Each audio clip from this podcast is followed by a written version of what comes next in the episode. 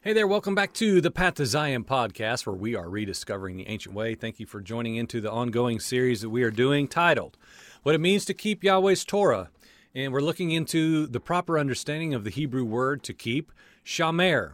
And, and I've been trying to establish an understanding um, in case it is in need of a shift in what we currently believe, that it is not a, a iron fisted, angry God. Um, but in fact it is a it's a wonderful treasuring, a preserving, a guarding, a a, a just keeping close to one's heart, um, understanding this word shamar. And so we have talked about now those who keep are kept, and and the last one we just talked about was but Yeshua did away with the Torah, right? And we wrapped up that one with just discussing how if we if we do believe if we if we live according to what the scripture says in its entirety, the the Torah and the prophets have got to explain to us who the Messiah is and what the criteria is for the Messiah to f- fulfill those requirements.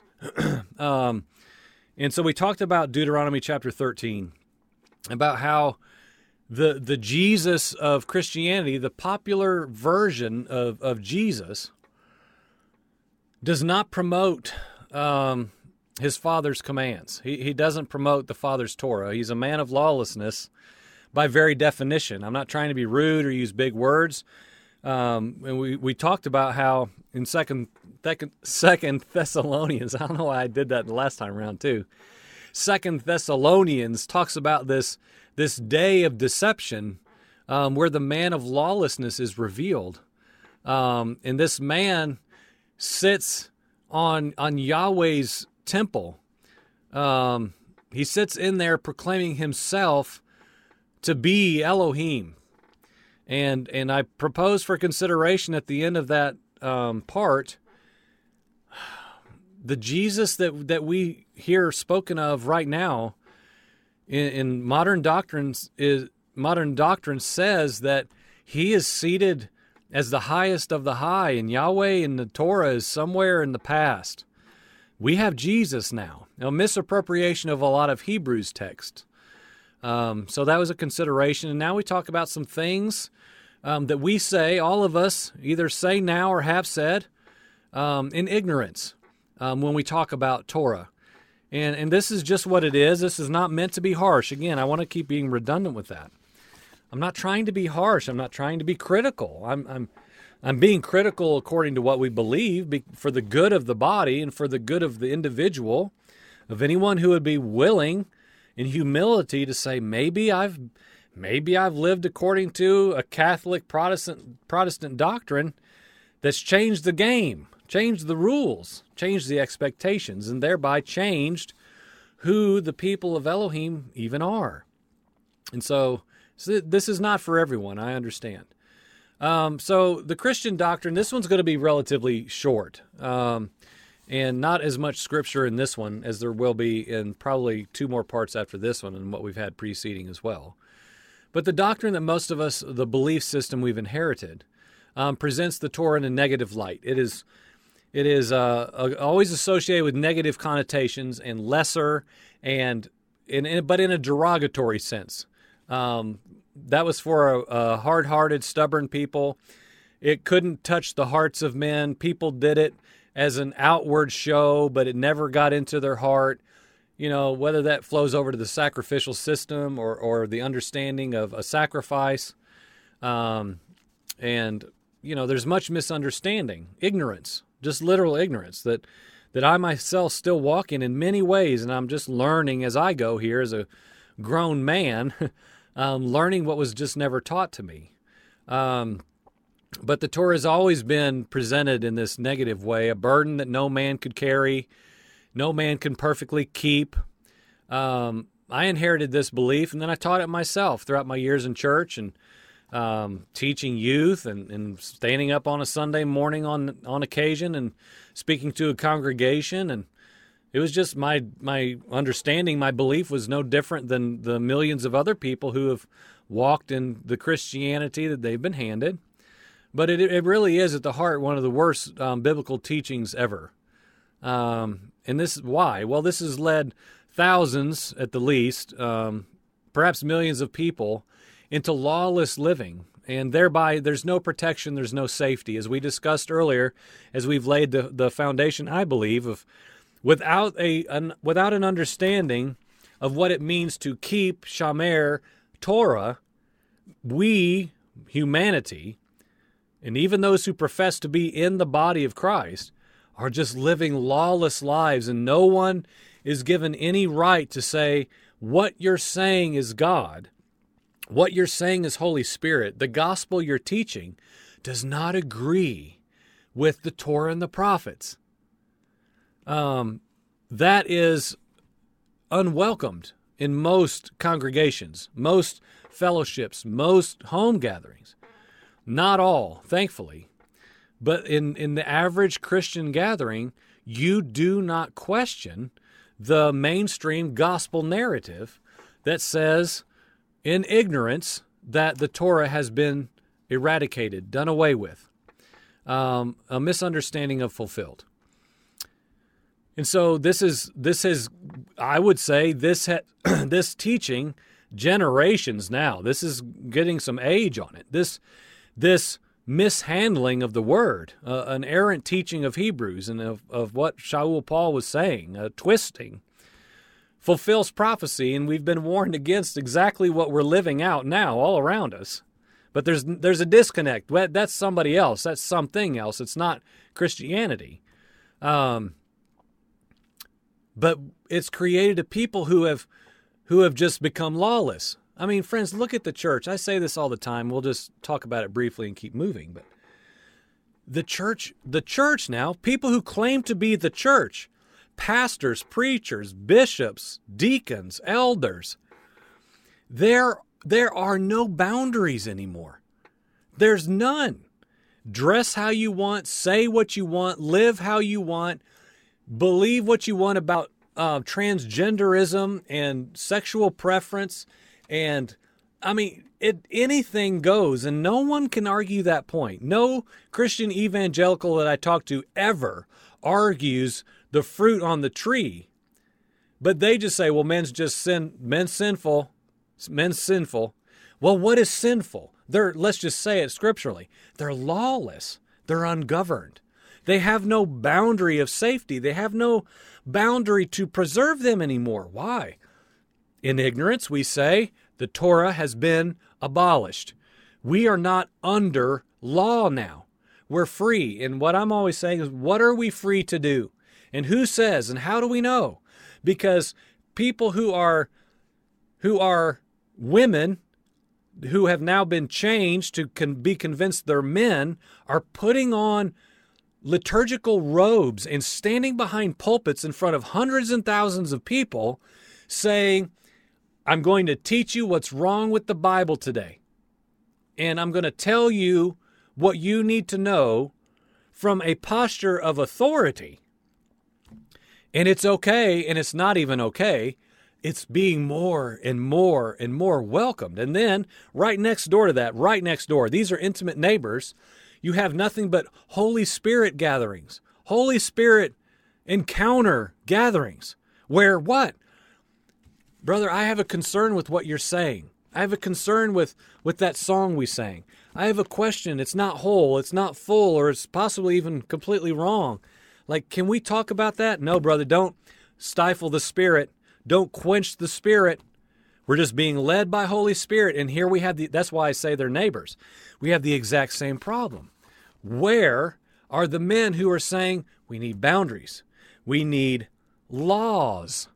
We need Yahweh's governing authority order that He created for His people to live within for their good, for their preservation, for their very lives. We need that to oversee how we function.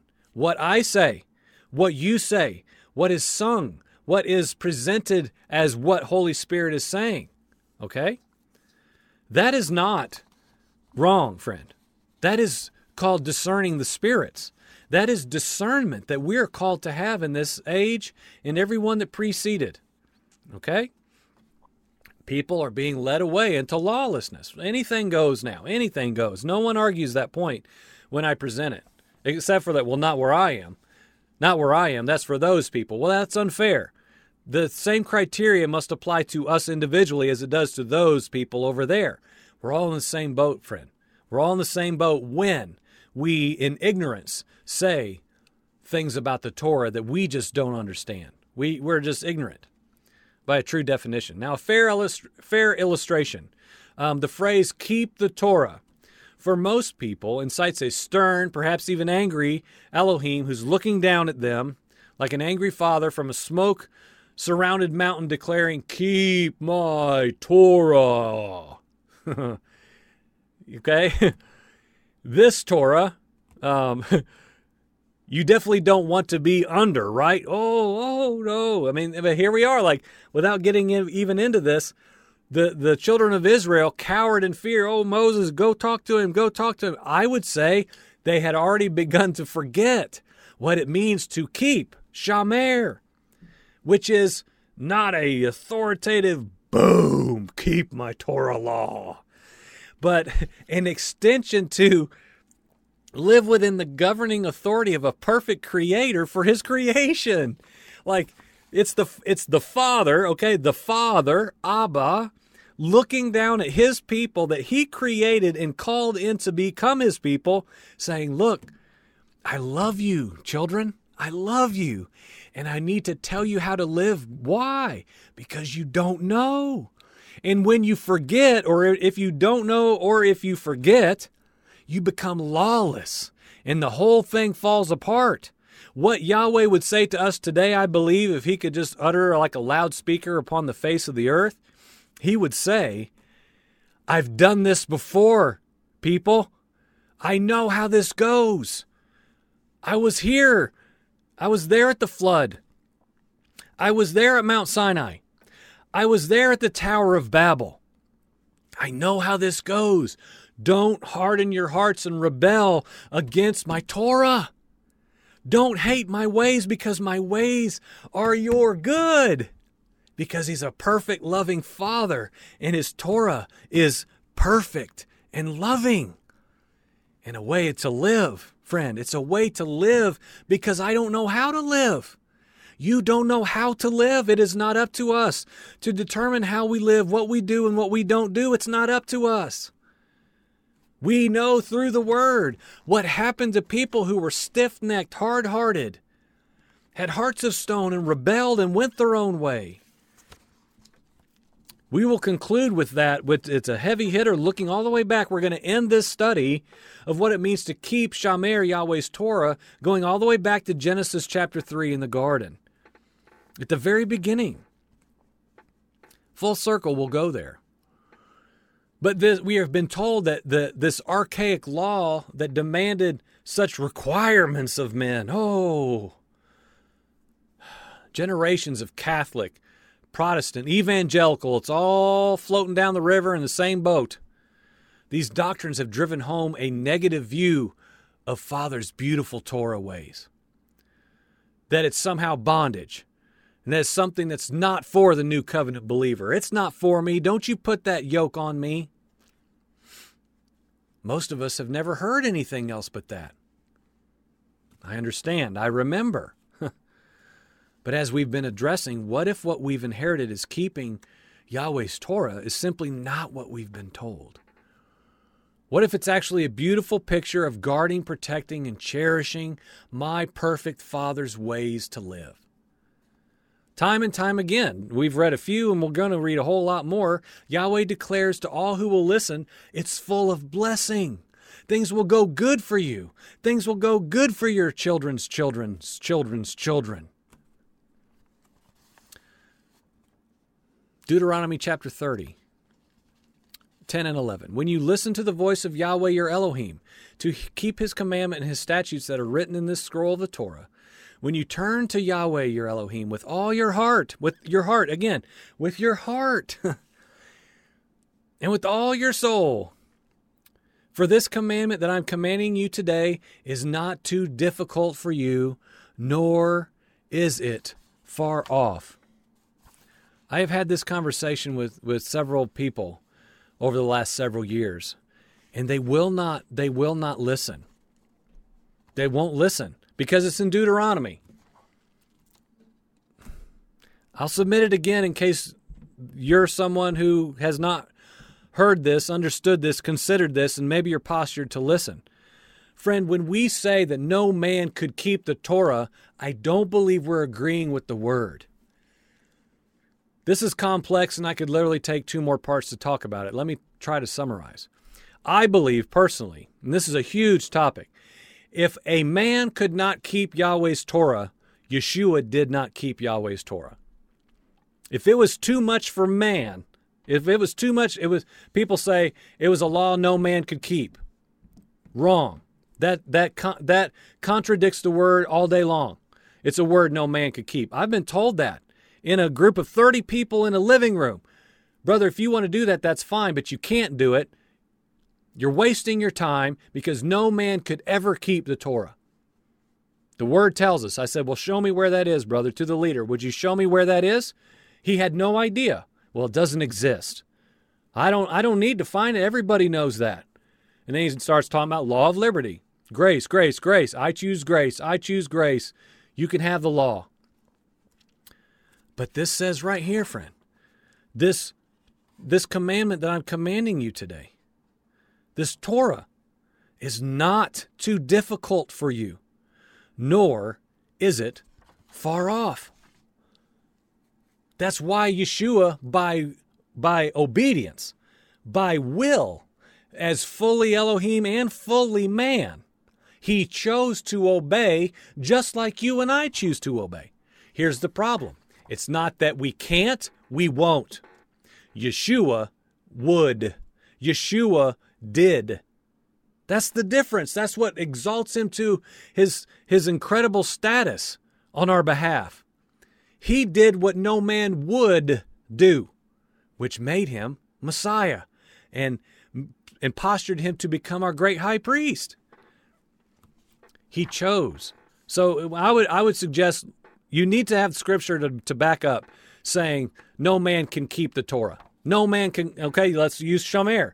No man can guard, preserve, treasure the Torah. Not so especially once we start talking about a proper understanding of keep. Okay? The reality is we won't because we're rebellious. That's why we needed a Savior, Messiah. Okay, so we have to stop and we have to talk about this because I've, I've heard this statement before. Good luck keeping those 613 commands. I'll be over here in the law of liberty in Jesus. But as I've been saying, I've been saying this for, for a few years now that Yahweh, per, the perfect Father, the only perfect Father, would not give his children a set of guidelines to live by, parameters, and laws to live within that they were not capable of fulfilling, accomplishing, obeying. Okay? If he did, then we must also say that Adam and Eve were not capable of abstaining from eating of the tree. Could could Eve have said had said no?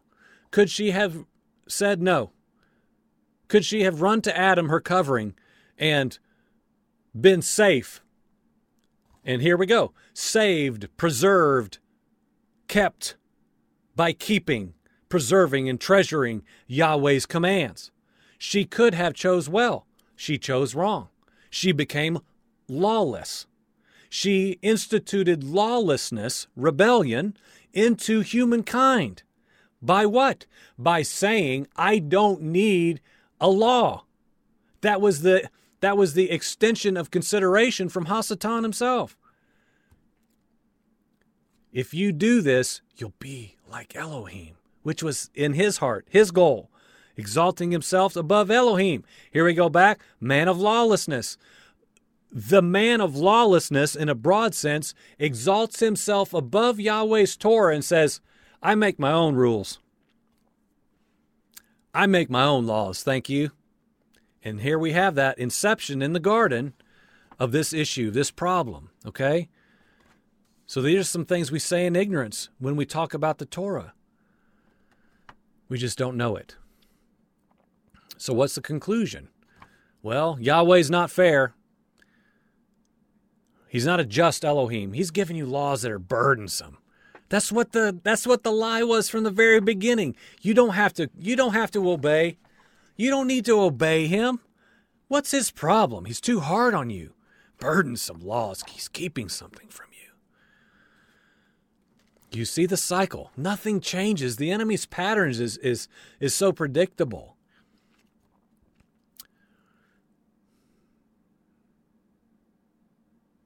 We're told by the enemy that Yahweh sets up criteria that no man is able to meet, satisfy, and obey. But Yeshua did not come to do, I believe, what he didn't come to do what no man could do. He came and did what no man would do obey to the utmost, submit to the Father's authority as a servant, a suffering servant. I believe that's why he became the last Adam, not the second, but the last. And if you come into him, you you by by response enter into his finished work reality that gave us now the ability to be empowered by Holy Spirit to fulfill the prophecies in Ezekiel, to walk out Father's ways, his laws, his his statutes.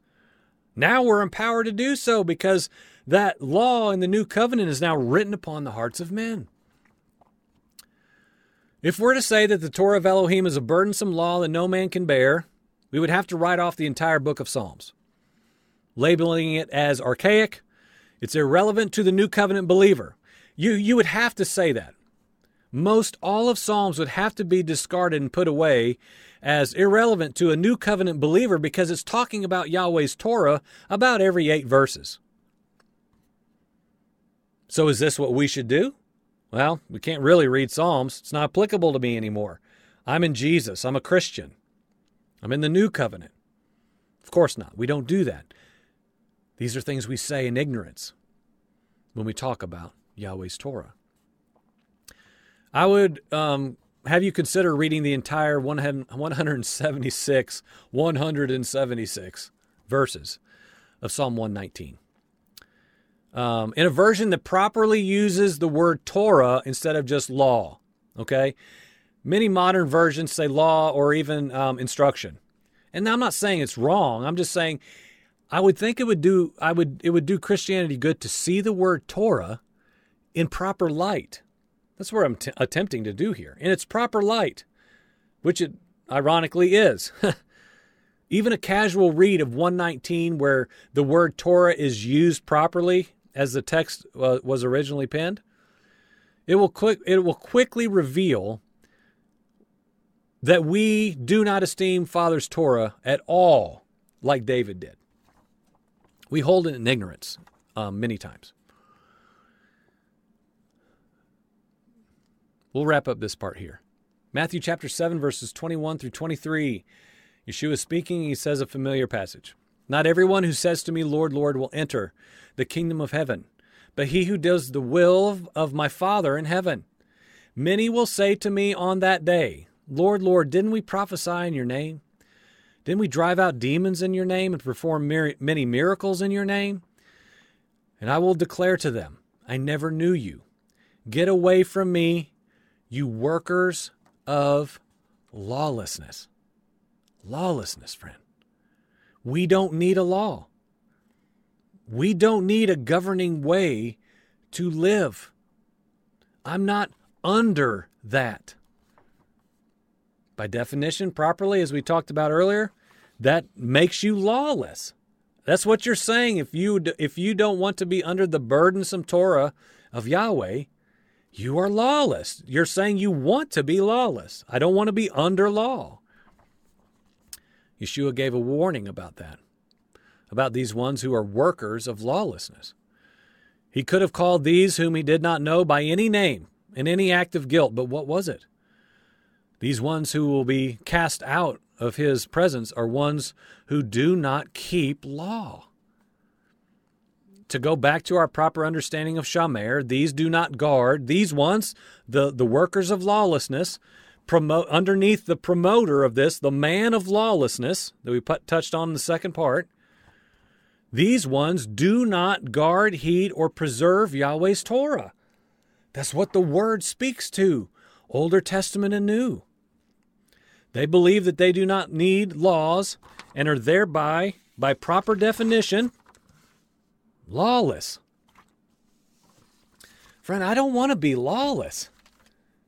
I don't I don't want to be found going my own way. I feel like I would have to I would have to set aside all of the biblical accounts that I read.